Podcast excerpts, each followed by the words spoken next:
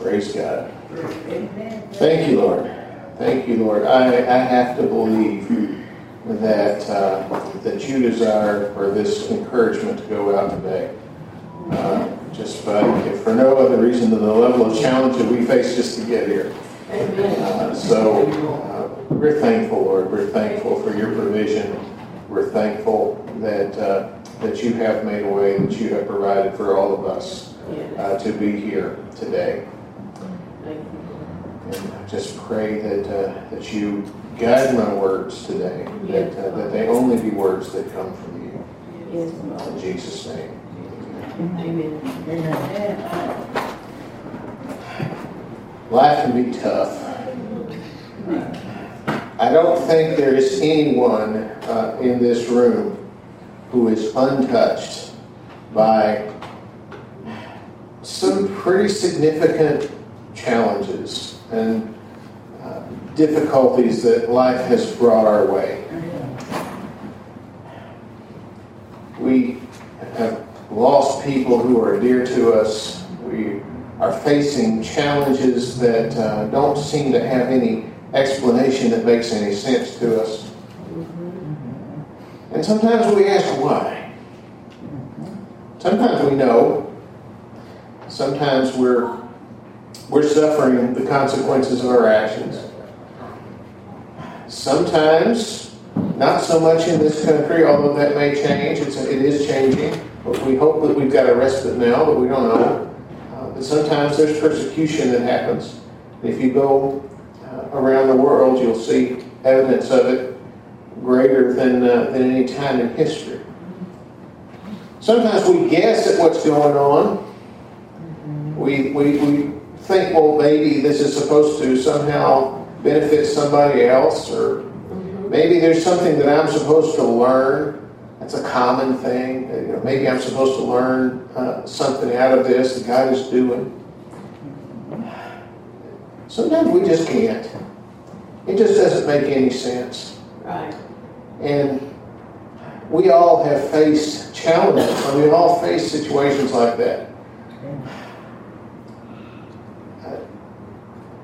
Don't want to get too. I, I don't want to get too personal and betray confidence or anything. But, I, but Linda and I we ask ourselves this question you know, is what's going on here, Lord? Right. What's this supposed to do? How is this supposed to give you glory? Doesn't make sense to us. As Christians, we, we have hope. Mm-hmm. We do know that we're going to be with Jesus someday. Amen. We do know that uh, suffering will come to an end. Amen. And we trust that God is bringing something good out of it because He said He was. That's right. Sometimes it's hard. Yes. It's hard to watch our relatives and the people that we love have a long, lingering death. It's hard to watch somebody that we love deal with a, with a chronic disease that's not going to get any better unless the Lord steps in and does a miracle. And often, sometimes He does, but often He doesn't. What are we supposed to do? I'm going to share with you something today that is helping me. And I hope that it will give you something too.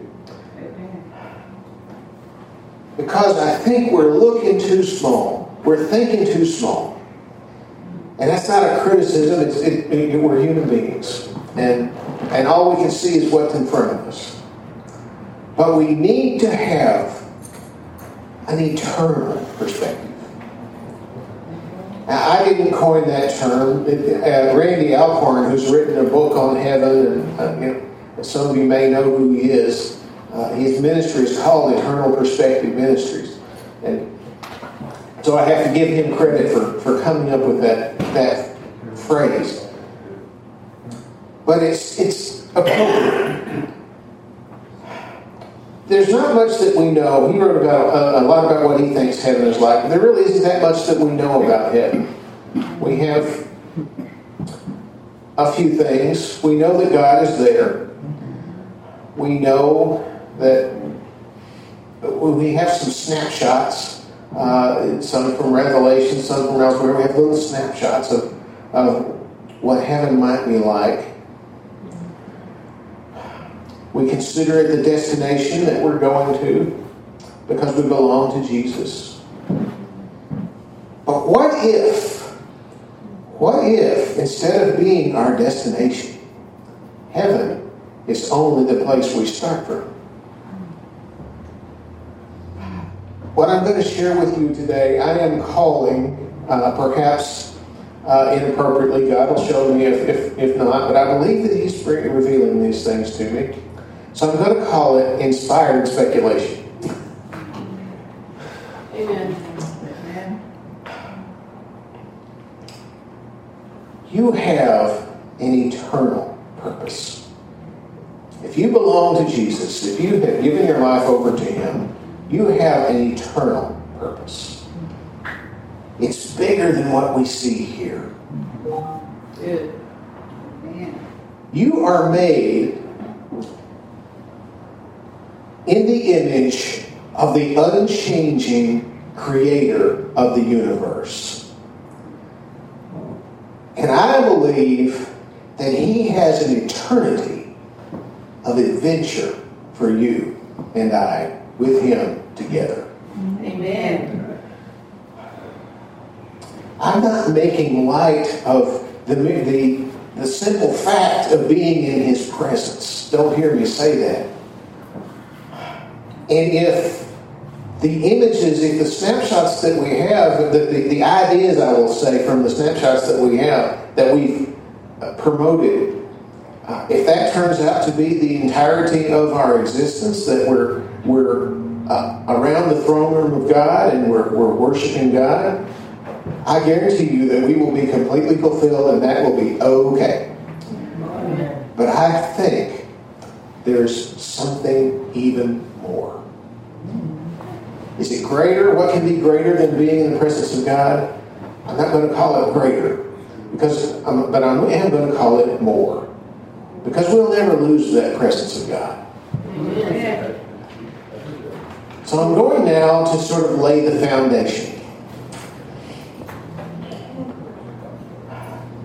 First of all, we have an unchanging God. Hebrews chapter 1, excuse me, chapter 13, verse 8 says that Jesus Christ is the same yesterday, today, and forever. Amen. And that's speaking of Jesus Christ, that we know that Jesus Christ is God. John tells us, you know, the Word was with God and the Word was God. And verse 3, uh, chapter 1, verse 3 tells us that all things were created through Him, and apart from Him, not one thing was created that has been created. He is the Creator. Amen. and he has not changed and we are created according to genesis 1.26 in his image. So what does the future look like with an eternal unchanging creator? All we've got is snapshots. Our images of heaven come from mostly from revelation.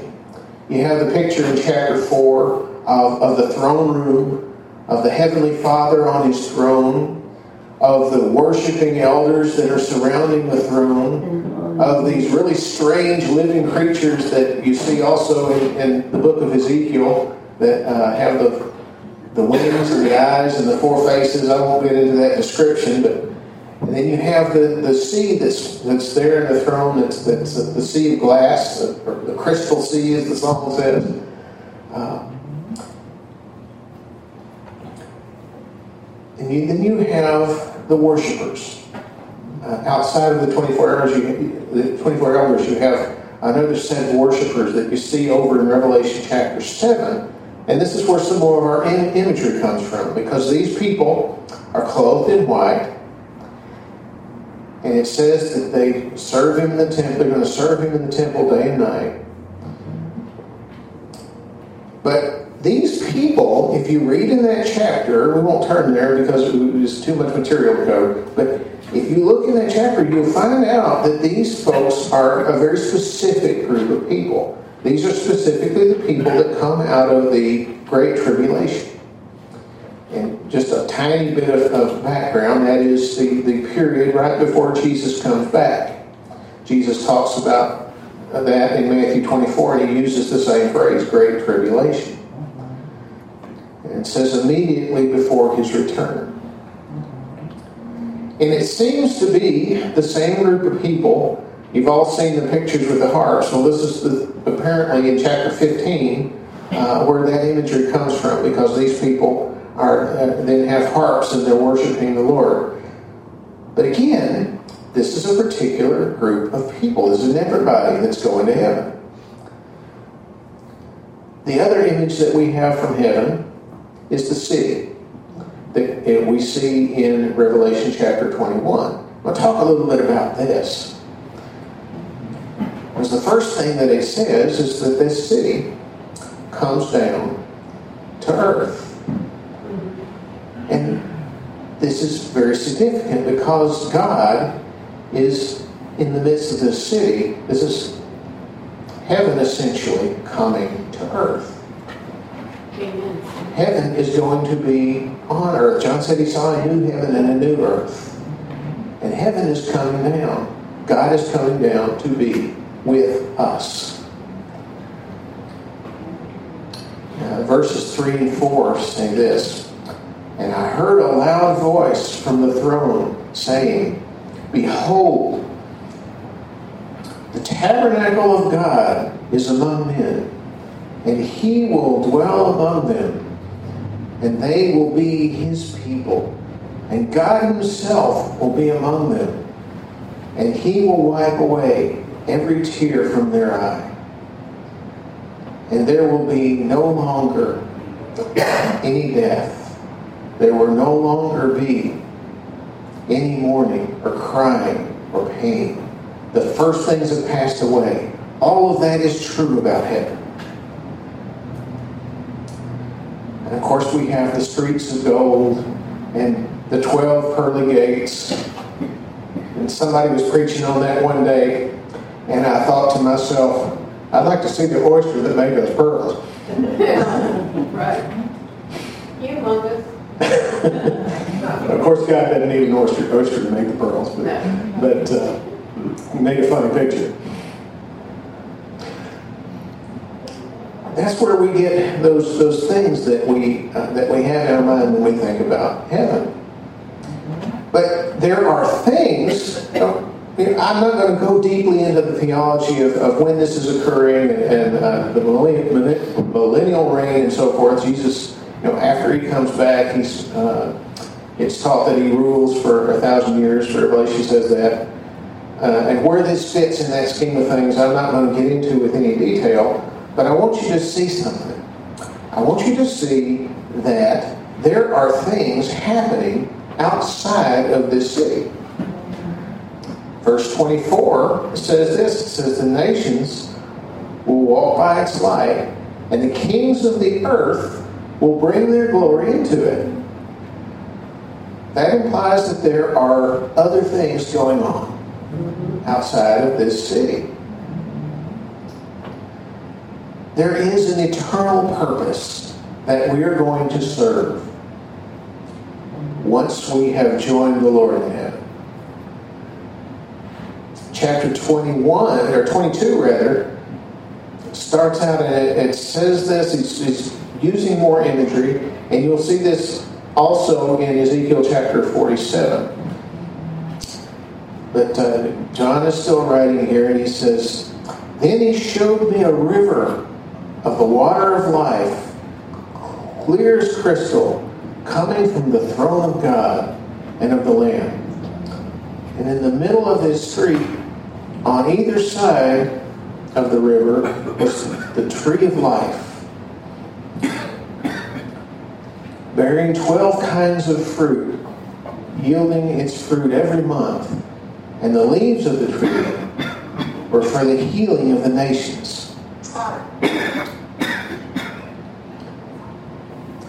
There will no longer be any curse.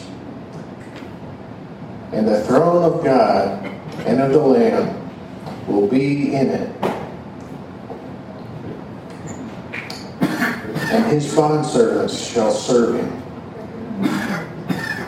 Now, what does that mean? What does that look like? How do we have healing going on at, at this point? I don't understand that uh, because it's already said there's not going to be any grief or pain, but that's inside the city. So I don't know. There's a bit of a mystery here. But I, what I'm wanting you to see is that apparently we as his people have ongoing work to do. And I've come to some conclusions about why that's important. We've seen that God is unchanging. Uh, we've seen that He is still a creative being. And I believe that He will continue to create. What makes us think that this, that what we see in Revelation is really the end of the story? It's the end of the story that we've been told. But in infinite God is bigger even than that. Now, we're not told, so we can't make any assumptions, and I don't want to get into any kind of false theology or false religion. We don't know what we don't know. But it seems to me that by the very nature of who he is and the fact that he, that he did it once, that he hasn't changed, he might do it again. He made us in his image, and he made us for fellowship with him. So I believe, to uh, to put it uh, uh, to put it one way, there's more to heaven than heaven. Amen. All we got, all we got is pictures. All we got is a little bit of a snapshot. But I believe that the scriptures suggest that there is more than we see. That God has an eternal purpose for you. That we are made for an eternal purpose working with Him.